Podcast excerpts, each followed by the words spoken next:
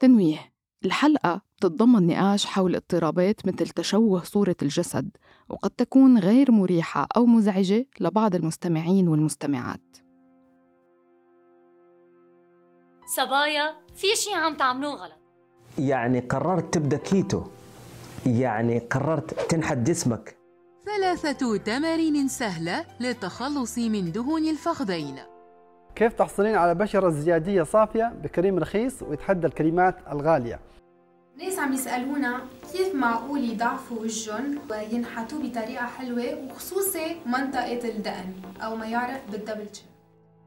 وهناك العديد من السلوكيات والطرق التي يمكن اتباعها لتصبح الأنثى جذابة وأنيقة، وسنذكرها في هذا الفيديو.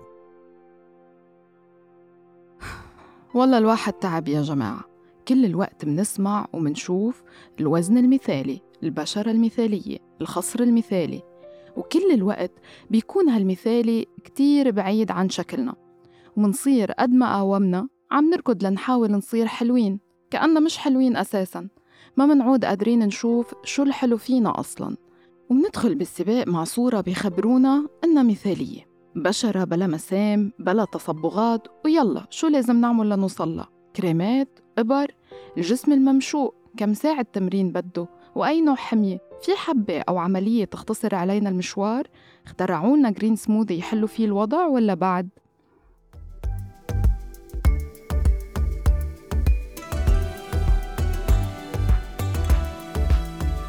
جيل بعد جيل نتوارث عالم ليس لنا، وبدون أي مقدمات يصبح لنا، وبغمضة عين بينتهي دورنا ونورثه للجيل التالي فيصبح له بكل ما فيه من أزمات وفرص كمان.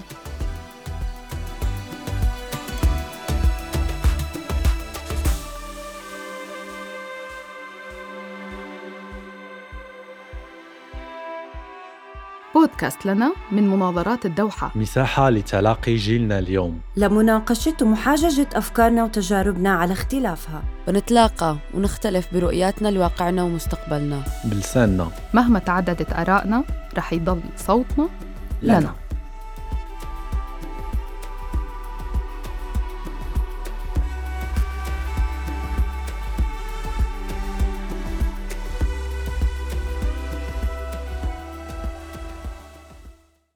مرحبا، أنا روعة أوجيه، بقدم لكم بودكاست لنا من مناظرات الدوحة، وبحلقة اليوم بنحاول نفهم ونحلل الوحش الأزلي اللي منواجهه كل يوم، تحديداً نحن النساء والفتيات، بس على فكرة الشباب كمان دخلوا بنفس الدوامة بالفترة الأخيرة.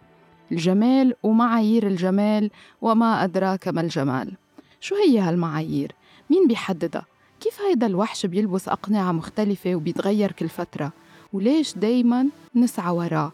تنقدر نتعمق بالموضوع معنا 3 صبايا مصريات، هن صانعات محتوى مروا بتجارب مختلفة وصلتهم إنهم من ضمن محتواهم يحكوا عن معايير الجمال ويشجعوا متابعينهم إنهم يوثقوا بأنفسهم، لكن لكل وحدة طريقتها بالتعبير. أنا اسمي بسنت موسى علي دينار، أنا المفروض إن أنا مصرية ماشي، بس بابايا سوداني. أنا كنت بشتغل دكتورة أسنان، بس I shifted الحمد لله to a full-time content creator. بس اسألي حاجات. أنا عندي 26 سنة، نسيت أقول. أنا ناريهان، عندي 27 سنة، لسه تماهم من قريب وخايفة أدخل 28 صراحة. عايشة في أبو ظبي الإمارات، لسه نقلة من سنة. هاي، أنا اسمي هدير عبد الحميد، المعروفة باسم هدير حميد، عندي 31 سنة. أنا عايشة في القاهرة وبشتغل في مجال التسويق، إلى جانب إن أنا بعمل محتوى أونلاين. ممكن تكونوا بتتساءلوا ليه بسنت وناريهان وهدير؟ لأن موضوع معايير الجمال واسع جداً، حبينا نستكشف كيف 3 بنات من خلفيات أو بيئة متشابهة ممكن آرائهم تختلف وتتقاطع، كيف معايير جمال أثرت على حياة كل واحدة فيهم وشكلتها. وصراحة لأنه الشباب اللي حكيناهم بعد مش متشجعين يحكوا عن الموضوع، يمكن يتشجعوا بعد هالحلقة. معظم عشريناتي مثلا، من وأنا عندي 20 مثلا لحد وأنا عندي 28 أو 27، أنا كان عندي بادي ديسمورفيا عالية قوي، شايفة نفسي غير الشخص اللي في المراية، أنا شايفة نفسي وحشة، أنا شايفة نفسي بشكل مش كويس. البادي ديسمورفيا أو اضطراب التشوه الجسمي هو اضطراب نفسي بيشعر معه الشخص المصاب بقلق مفرط، بسبب عيب بشكل أو معالم جسمه. ممكن الاضطراب يوصل صاحبه لدرجات شديدة من الاكتئاب والقلق. مع اضطراب التشوه الجسمي هدير كمان كانت بتعاني من اضطرابات الأكل. أنا شخص عنده اضطرابات أكل من وأنا عندي 12 سنة. عرفت إن أنا عندي اضطراب أكل وأنا عندي 28 سنة. ابتديت أتعالج منه من وأنا عندي 29 سنة، وأنا دلوقتي عندي 31 سنة. يعني أنا عشت 17 سنة من حياتي عندي اضطراب أكل وأنا معرفش. اضطراب الأكل هي العلاقة الغير سوية مع الطعام. أنا مثلا جعانة جدا وما باكلش، أنا بجوع نفسي. أنا مثلا شبعانة جدا وباكل أكتر وأكتر وأكتر، ده برضو اضطراب، لأنه أنا دلوقتي جسمي مش محتاج أكل. لو أنا مثلا هبطل، أنا بطلنا ناكل كربوهيدرات، ده اضطراب، لأن الكربوهيدرات حاجة من المجاميع الأساسية اللي المفروض الإنسان يأكلها كل يوم. في دراسة انعملت سنة 2020 بتقول إنه حوالي 40% من النساء والرجال بالعالم العربي عاملين دايت. تخيلوا؟ شخصياً كتير قادرة أتخيل، أنا نفسي بعمل دايتس بالجملة من أنا وعمري 17 سنة. بعدين بخبركن القصة.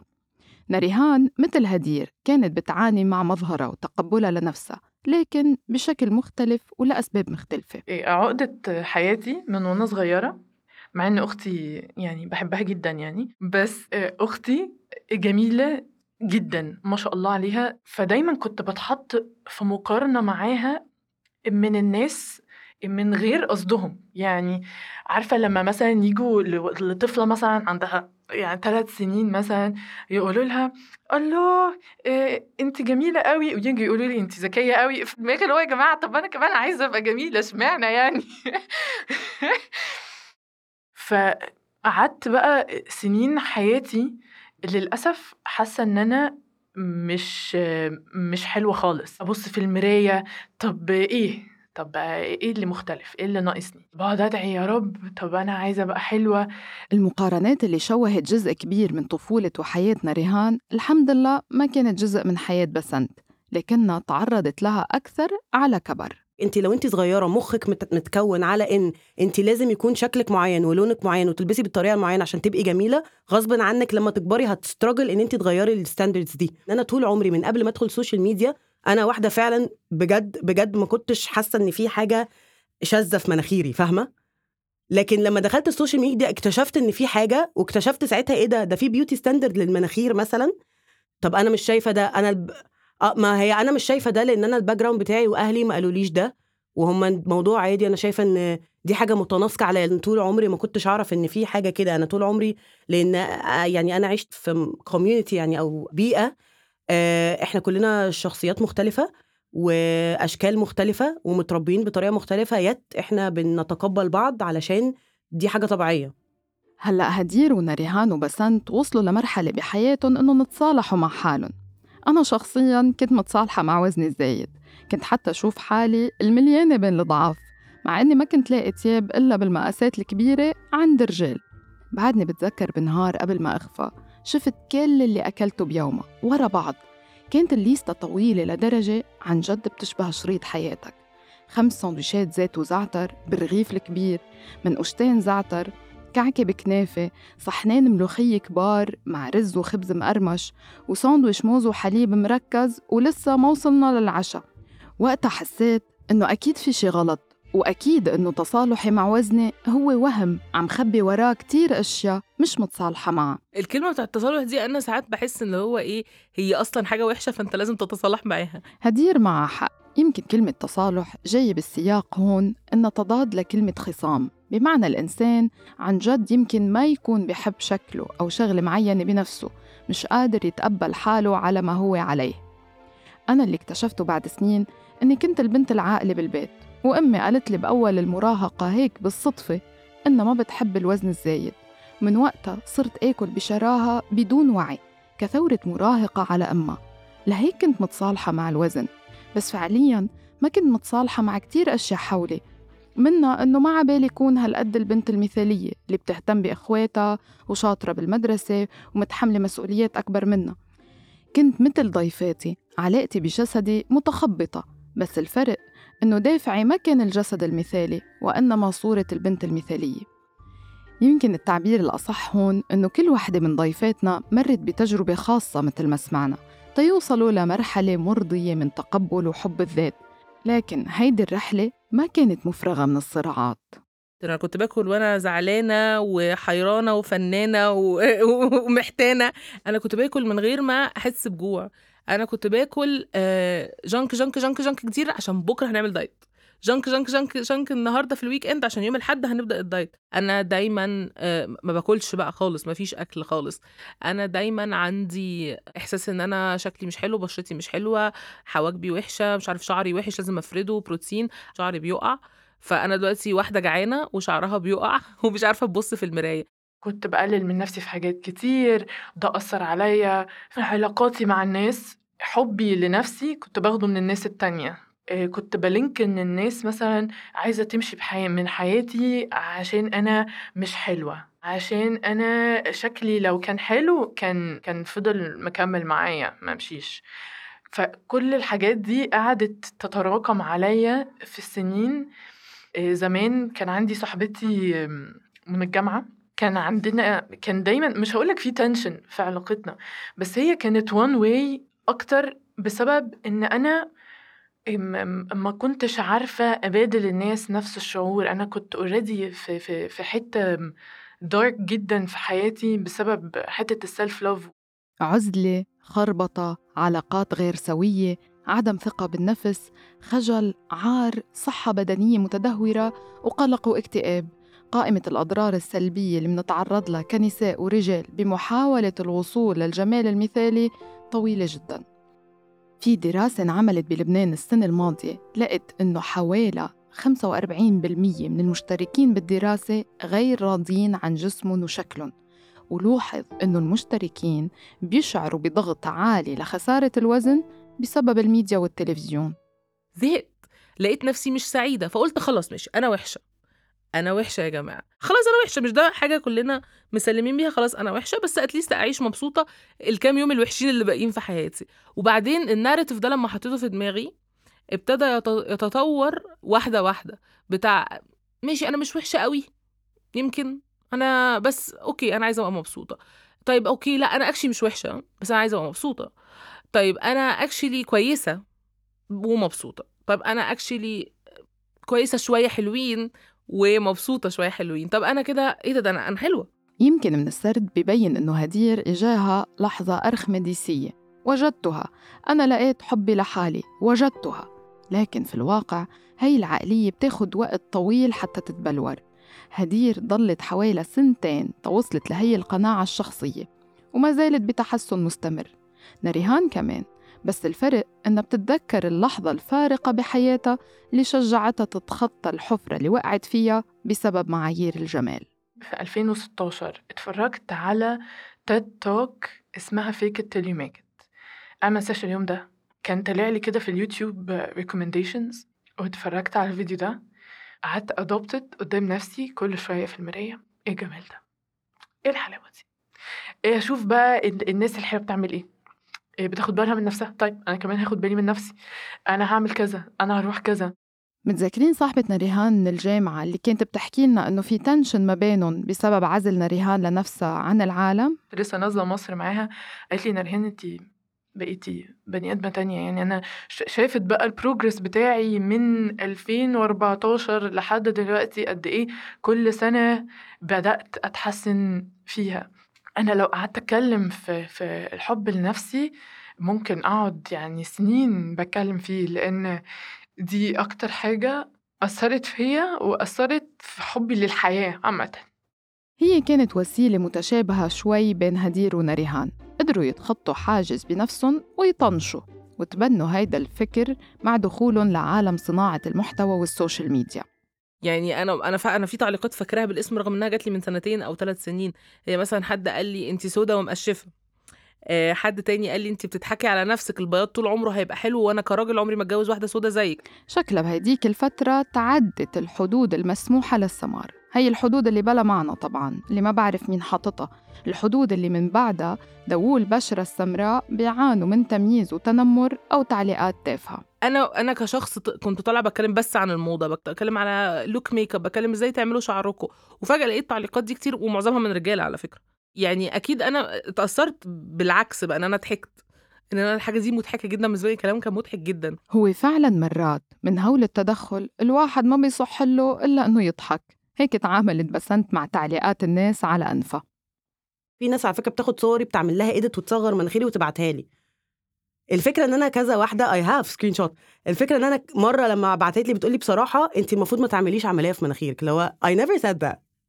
أنا عمري ما طلعت قلت إن أنا عايزة أعمل عملية في مناخيري. people get confused من إن أنا بطلع أكون متضايقة ولا بطلع بعمل awareness. انا عمري ما اتضايقت، يعني انا عمري ما قعدت اعيط واقول ايه ده الناس شايف، لا انا بطلع بقول ان بحاول اعمل اويرنس ان لا انا مش هعمل ده، ولو عملتها مش هعملها عشانكم، عشان يو تولد مي ان انا محتاجه اعمل ايه في مناخيري، فاهمه؟ طالما انا مش شايفه ده. بس زمان كان الموضوع بيأثر فيا وكنت برد. دلوقتي تمام، يعني انت انا مش عاجبك اتس فاين اي اندرستاند، انا مش عاجب كل الناس. انا مشهوره جدا ان انا بعمل بلوك للناس اللي بتتنمر عليا، ولو حد يقول لي انت ما بتتقبليش الانتقاد، او حد يقول لي مثلا انت المفروض تطوري من نفسك او او او او برد رد طبيعي جدا. لو انا ما طلبتش من حد نصيحه فهي ثقيله على القلب وثقيله على الانسان. واخر حاجه ان هي دي مش نصايح، يعني لما حد يقول لي انت هتفرقعي، او مثلا حد يقول لي شعرك شبه الخيشه، دي مش نصيحه، ده تنمر. التواجد أونلاين كصانعات محتوى بيكون صعب جداً لو التعليقات اللي بتجي لها طابع متنمر وغير مفيد. لاحظت إنه ضيفاتنا الثلاثة بيجردوا الكلام من معناه. بذكرني هالشي بحلقة لنا الأولى اللي تناقشنا فيها عن لغة الحوار المستخدمة أونلاين بالمطلق. كانت النصيحة المتداولة إنه الواحد ما ياخد الكلام على محمل الجد، لأنه التعليقات على منصات التواصل الاجتماعي عادة ما بتعكس الواقع. ومع أنه ناريهان وبسنت وهدير وصلوا لحب الذات برحلاتهم لبين ما بدأوا يصنعوا محتوى، إلا أنه النمو مش مستقيم وممكن بعض التعليقات تؤثر فيهم، بس بيرجعوا بيتخطوا وساوسهم الداخلية. طبيعي لما حد يجي يكلمك يقولك أنت وحشة أو حواجبك. بجد موضوع حواجب ده كان مستفزني جدا فترة من الفترات، حواجبك معرفش إيه. طبيعي أنت هتاتاتش ايموشن لكلامه. يعني لما ألاقي كومنت يضايقني بقى عندي روتين ماشي عليه، اللي هو أنا إزاي هرجع تاني للأوكليبيوم اللي هو في النص، اللي هو بوينت اللي أنا ببقى فيه تمام، مش حلوة مش وحشة. فعشان أرجع بحتاج برضو اللي أنا أعمل اكتيفيتيز بتساعد على رفع معنوياتي. بس اللي أنا بعمله اللي أنا بقنع نفسي إن كلامه ملوش أي معنى، فبقف كده قدام المراية بقول مالها حواجبي زي الفل جميلة، وبقعد لحد لما الكلام نفسه مش بيأثر فيا. فجت في النص أثرت عليا شوية وأثرت على اضطراب الأكل اللي عندي شوية، ولكن بعد كده كذا مرة رجعت وحسيت إنه لو سمعت كل آراء الناس عمرنا ما هنوصل لحاجة في حياتي. معرفش، أنا بحسها، عارفة لما تحس إن ده الديفنس ميكانيزم بتاعك، إن أنا أخده لصالحي وأقلبه بطريقة أويرنس أو هزار. فلنفترض إن أنا رحت عملت عملية تجميل، أكتشلي هتهاجم من الأذر سايد، إيه ده ما أنت فيك أهو، ما فيش في الآخر إن في الآخر إن حتى لو أنا عملت اللي الناس عايزاه ستيل مش هاردي، لأن أنت مهما عملتي أنت مش هترضي اللي قدامك كده كده. عن جد إرضاء الجميع مستحيل، حاجة كده لا بتودي ولا بتجيب زي ما بيحكوا بالمصري. إنما معايير الجمال والمحتوى المتعلق بها بيخترق كل جزء من حياتنا، من السوشيال ميديا للشارع للبيت. معظم الكلام الأونلاين بيشجع على اضطراب الأكل تحت مسميات أخرى. يلا نعمل دايت، اضطراب أكل. ده اضطراب أكل مش دايت. كان في أسئلة حد سأل، كان مش بس ده مش في مصر، كان في أمريكا، كان بيقول تعيش سنة رفيع وبعدين تموت، ولا تكمل بقية حياتك كلها تخين. الناس كلها اختارت إنهم يعيشوا سنة رفيع وبعدين يموتوا. إزاي دي حاجة؟ يعني أنا حرفيا هموت، أنا مش هبقى موجودة. أنا صراحة مش قادرة أستوعب، وبدي أستوقفكن هون يا مستمعين ومستمعات لنا. أنتوا شي مرة حسيتوا بعدم رضا عن شكلكن وجسمكن بسبب المحتوى اللي بتشوفوه على السوشيال ميديا؟ هل اضطريتوا تعملوا إجراء معين؟ شاركونا قصصكن مع فريق مناظرات الدوحة عبر @dohadebatesAR على إنستغرام وتويتر وفيسبوك. شو هي توقعات الناس على منصات السوشيال ميديا؟ يمكن نحن دخلنا بالموضوع من نصه ومحتاجين ناخد خطوة لورا. شو هي معايير الجمال؟ مين بيحددها؟ وكيف بتتبلور أفكارنا عن الجمال بخطاباتنا على منصات التواصل الاجتماعي وبالحياة؟ شعري لازم يبقى بطريقة معينة، الجسم لازم يبقى بطريقة معينة، تحطي ميك اب بطريقة معينة عشان تبقي جميلة. ليه بقى؟ علشان at some point في ناس مقتنعة إن علشان الرجالة whatsoever، أو علشان أبقى إن أنا ملكة الجمال. فمن هنا بقى كان ابتدى الناس كان بتستراجل لما مثلا بنت يبقى شعرها كيرلي بقت شعرها أقرط ووحش، بقى شعرها معقد. بنت لو مثلا تبقى سمرة بقت عشان مش بيضة فمش جميلة. لو بنت عينيها مش ملونة، لو بنت مش رفيعة رفع معين، فاهمة؟ طبعا دلوقتي لما السوشيال ميديا والتكنولوجيا عليت الموضوع بقى أصعب وبقى منتشر أكتر، إن اللي هو أنا عايزة أبقى دي، مع إن دي مش هقول 3/4 بس let's be clear جزء كبير منهم بيبقى عاملين إيديت. بفتكر المعايير الجمال اللي احنا تربينا عليها واللي هي جاية أعتقد أكتر من للأسف بالنسبة للمنطقة بتاعتنا بالنسبة للشرق الأوسط جاية من الاحتلال، وهو شخص مش شبه الشخص خالص المصري، شخص أبيض، شخص شعره أصفر، شخص يعني زرقاء، شخص رفيع. إن الناس هم متعودين على حاجات معينة، هو على حسب الجيوغرافيكال لوكيشن المعايير بتتغير. يعني أنا مثلا لو في الميدل إيست فالتوب معايير جمال هو واحدة بيضة شقرة ملونة، هو ده الحاجة اللي احنا اتولدنا وتربينا عليه، ان دي معايير من معايير الجمال التوب.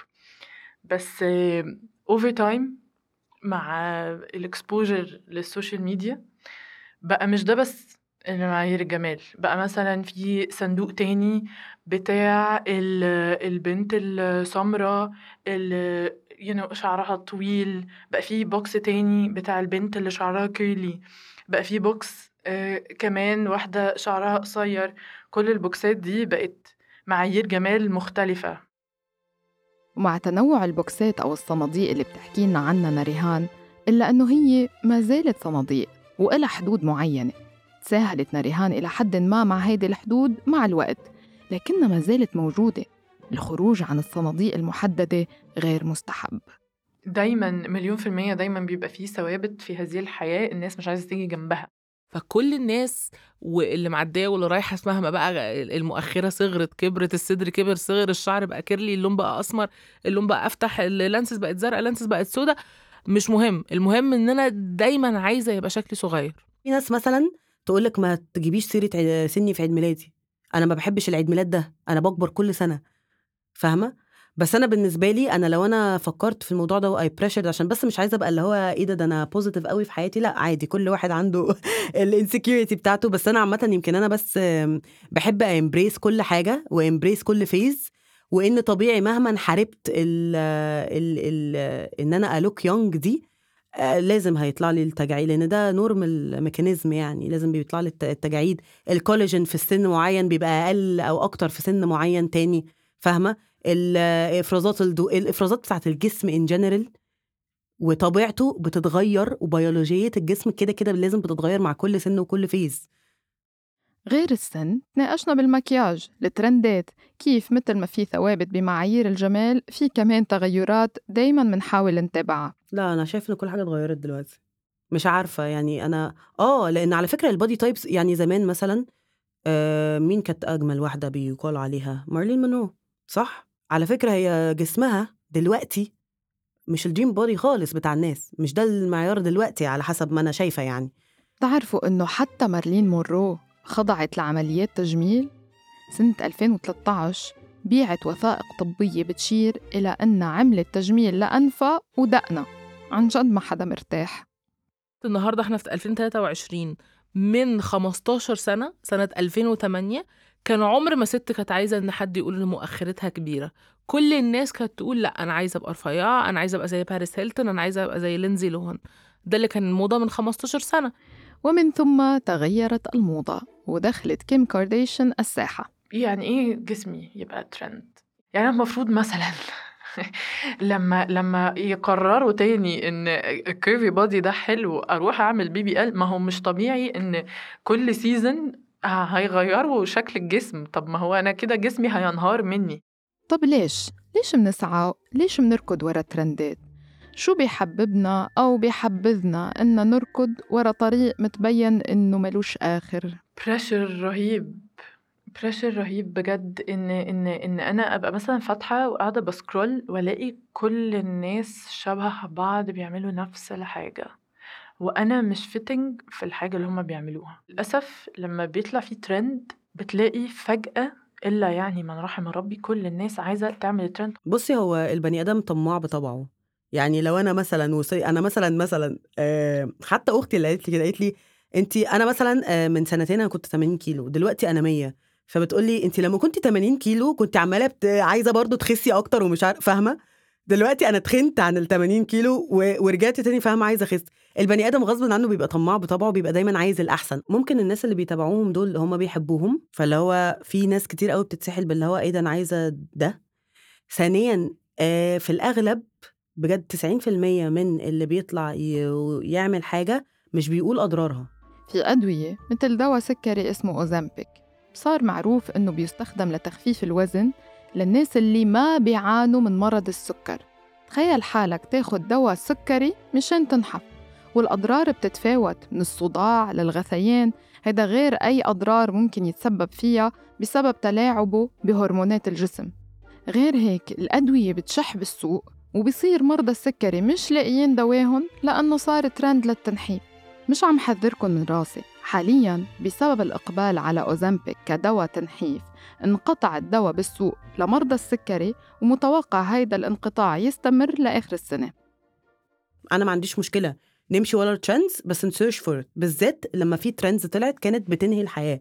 ترندز زي بتاعت اللي هو البريذنج ترندز دي، ولما بيحطوا التوك تيب بيلزقوا حد على الحيطة في ناس كتير ماتت بسبب الموضوع ده ليترلي، وتأثروا في عيال صغيرة. فهي بتبقى فضول، بالذات لو حد صغير بيبقى فعلا فضول. انت عارفة تينيجرز كلنا بنبقى حابين نعمل، فاهمة؟ الحاجات بالظبط، بالذات لو في ناس كول قوي بيعملوها، طب احنا عايزين نعمل زيهم. ثبت أن لا شيء يتفوق على الترند. ممكن رقصة تصير ترند، ممكن طبخة، ممكن تياب، والواضح كمان أنه أجسادنا صايرة ترندات. ولو أجسادنا ترند، شو الطرق اللي منتابع فيها هيدي الموضة؟ في دراسة من شركة بيزنس واير بتقول أنه قيمة سوق جراحة التجميل العالمية وصلت حوالي 67 مليار دولار بعام 2021، وأن المتوقع أنه توصل ل 200 مليار دولار بحلول عام 2031. أنا بحس إن في جزء كبير قوي من السيطرة على دماغ الست، إن هي تجري ورا ترندز عشان ما تفضاش بقى لمشاكلها الحقيقية، اللي هو إيه، الضغط النفسي بتاع أنت لازم تعملي كذا ولازم تعملي كذا وشعرك يبقى عامل كذا وجسمك يبقى عامل كذا، في كل مكان وفي كل شكل وفي كل أي حاجة. لو أنت رفيعة، لا أنت رفيعة قوي، أنت لازم تتخني. لو أنت مش عارف صدرك صغير، لا فلات. لو أنت صدرك كبير، إيه ده كله. زمان ما كانتش متاحة أو كانت متاحة شوية غالية. الناس أصلا ما كانتش بتفكر في الموضوع، لأن الحاجات كانت بتشاف على التلفزيون، وإحنا بنقول دي ناس على التلفزيون وخلصنا يعني. فدول بالنسبة لنا فنانين. دلوقتي أنت عندك content creators في كل حتة من مختلف الأجناس، والناس لما تيجي تتفرج على الموبايل حاسة اللي هو إيه ده مش الفنانين بس، ده في options تانية موجودة. طب ودي ناس عادية زي وشكلها كده وبتروح تعمل كده، طب ما عملش انا كمان كده ليه؟ انا عايزه اقولك ان انا برضو جت عليا فتره كنت عايزه ليه بقى، عشان انا برضو غصب عني اللي هو لما لقيت الناس كلها ابتدت تعمل الجو لاينز، الفيلرز اللي هنا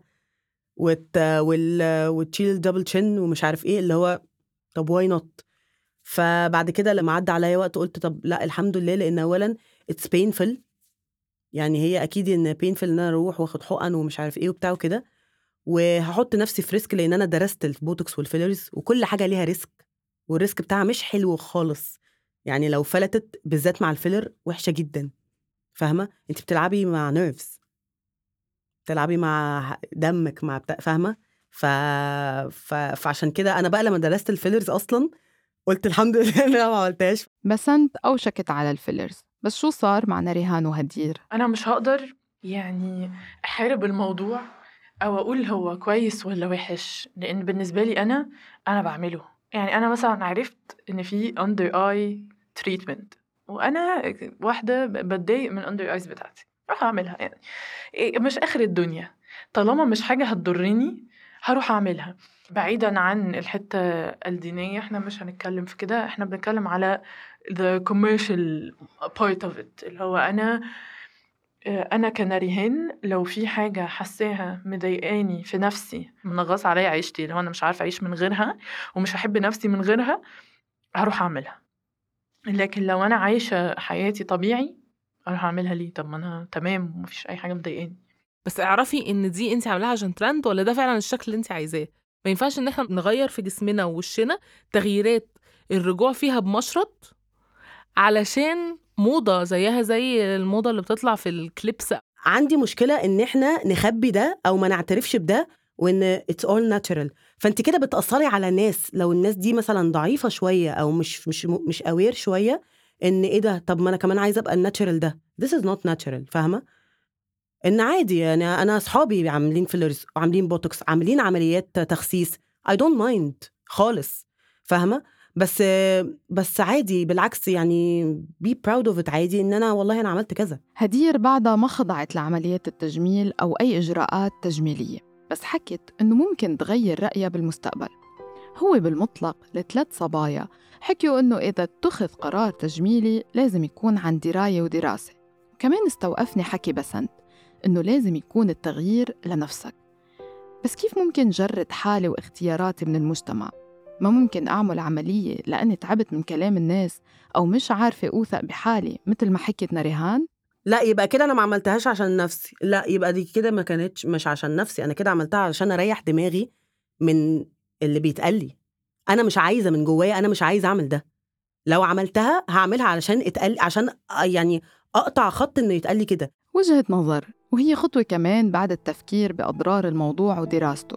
بس حابة أطرح شيء، على مدار الحلقة البنات حكيوا عن كيف بيحموا حالهم من التعليقات على منصات التواصل الاجتماعي، بس اللي منعرفه هو إنه معايير الجمال بتتعدى المساحات الرقمية وبتلحقنا بالواقع.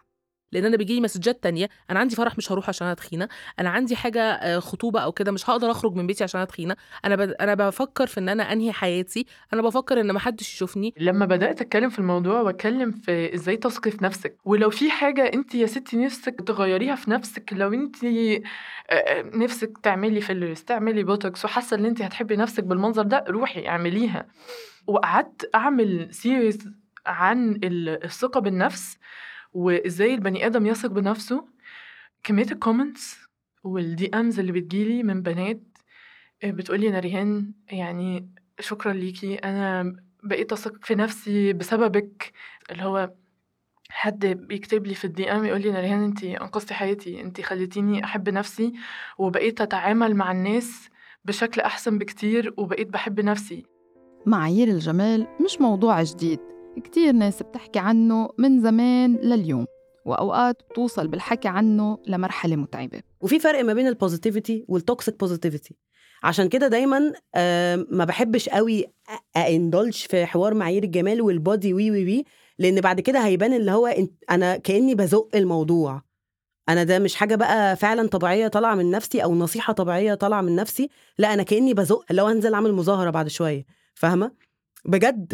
وانا على فكره بحسها من كرييترز تانيين، لما بحس ان كل شويه حد بيطلع مثلا يتكلم عن الستريتش ماركس اندلسلي، بقى اللي هو انا كل شويه لازم احط حاجه او لازم اتكلم او لازم اطلع ابوش الناس ان دي حاجه نورمال مثلا يعني، فبتوصل لك بطريقه عكسيه. بس في اوقات الواحد بيتعجب من انه في اشياء خلص اعتبرناها عادي انه نحكي عنها، بس هي لسه مش عاديه. فانا مثلا في الفلوج بتاعي عادي بطلع اقول انا رحت جماعة كفر، انا واحده I have chin hair probably due to hormonal imbalance or something I don't know، بس بروح اعمله. الكومنتس بتاعت ان الناس مش مستوعبه ان بيوتي كرييتر طالعه تعمل كده عادي قدام الناس اكنها مثلا حاجه عيب. ومع هيك هيدا ما بيمنع إنه الترندات المتعلقة بمعايير الجمال مستمرة وعم يتفاعل معها بشكل كبير الجيل الصغير والجنزي. انا 100%، وانا عندي مثلا 19 سنه ما كنتش اعرف يعني ايه ولا بوتوكس ولا خيوط. ما ينفعش ان انا ابتدي ادخل في دماغ الاطفال اللي عندهم 14 و15 سنه و16 سنه ان انت مش هتبقى حلو الا بده، انت مش هتبقى سعيد في حياتك الا بده. ومش هقدر اوقف بقى اقول لك بقى خلي الاطفال ما يبقاش معاهم سوشيال ميديا، لا ده هبل، ده اي كلام، ده ما ينفعش ان انا اقول للاطفال يبطلوا يبقى عندهم سوشيال ميديا. لا انا متخيله ان مع كل جنريشن بتطلع الدنيا بتتحسن، بس في نفس الوقت هم أكتر ناس بتكونسيوم الترندز دي.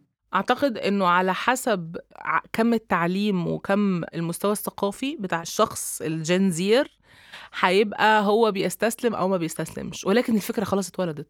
يعني عمره ما هيبقى زينا، عمره ما هيبقى 100% تأثير الدايت كلتشر والترندات بتاعة الجسم عليه زي ما كنا إحنا ما كانش عندنا questioning أساساً. كيف بدنا الجيل الجديد جيل ترندات يواجهها؟ كيف فينا كأفراد وكمجتمع ما نسلم أمرنا لمعايير الجمال اللي عم تغذيها الفلاتر وفيديوهات بتحكي شمال يمين عن التجميل؟ لو انت فيها اي هاشتاجز اي ترندز بتطلع قدامك ما تتابعهاش. انا من النوع على فكرة ان انا بضغط نفسي ان انا ما اسمعش عن حاجة او ما تابعش اخبار معينة، بس ما تبقيش انت عمالة بتقري وبتدخلي تتفرجي وبتقعدي تندلج نفسك ونفسيتك جوه كل الترندز دي، وفي الآخر تقولي إيه ده هو أنا مش هتأثر إزاي؟ لا هتتأثري طبعا، هتتأثري كأن بالظبط في دبانة عمالة تزن على دماغك غصبا عنك، هتبتدي جت بريشر. فاهمة؟ بيحصل لي أيام كتير قوي أنا بحس إن أنا مش مبسوطة بنفسي، وده الطبيعي اللي هو أنا مبسوطة أنا جميلة، لا أنا مش حاسة إن دي حاجة طبيعية أصلا. طبيعي إن في ناس كتير قوي بتحس إن هم عادي، مش النهاردة عادي مش عاجبني شعري او مش عاجبني وركي اي حاجه. يعني انا مثلا ما بحبش دراعي مثلا، والناس كتير قوي عارفين المعلومه دي، انا ما بحبش دراعي. لو في حاجه ماينر مضايقاني هروح اغيرها، بس at the end of the day اللي انا اخد وش تاني مش وشي او اخد جسم تاني مش جسمي وابدا ابقى repulsed من نفسي او ابقى مقروفه من اللي انا فيه، هبدا اغرق وهقع في مكان ضلمه وما فيش حد هيعرف ينجدني غير نفسي. الناس هتروح وتيجي، تلاقي ناس جديده، ولو الناس اللي حاليا مش قابلينك زي ما هم او حتى من جواكي حاسه الاحساس ده، لا عادي جدا هم هيقعوا من حياتك بعد شويه.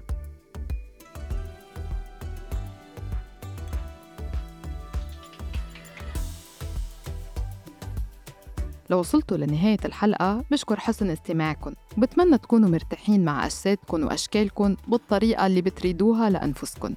طبعاً معايير الجمال موضوع واسع جداً، يمكن ينعمل عنه بودكاست خاص مش بس حلقة. انتوا شو بتحسوا بس تسمعوا عن معايير الجمال وكيف أثرت عليكم؟ وحابة وسع دائرة النقاش وأدعو الرجال تحديداً للانضمام لنا لنفهم لو المعايير نسبية بحسب الجندر. شاركونا قصصكم وتواصلوا معي عبر حسابي @rawaak وصفحة فريق مناظرات الدوحة عبر @DohaDebates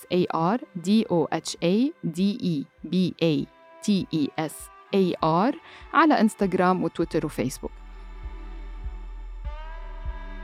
أنا روعة أوجيه وهيدا بودكاست لنا من مناظرات الدوحة بالتعاون مع صوت. الحلقة من إنتاج بسنت سمهوت ورنا داوود، وتصميم الصوت حسام علي. موسيقى البرنامج من تأليف استوديوهات كتارا. مناظرات الدوحة هي إنتاج من مؤسسة قطر. المنتجين المنفذين هم جيفت ويكس وأمجد عطلة وجيجر مهتا. شكر خاص لسمية الكبسي. اشتركوا بلنا على تطبيق البودكاست المفضل عندكن، وما تنسوا تقيموا البرنامج على آبل بودكاست وكاست بوكس. انتظرونا بحلقات جديدة لنا.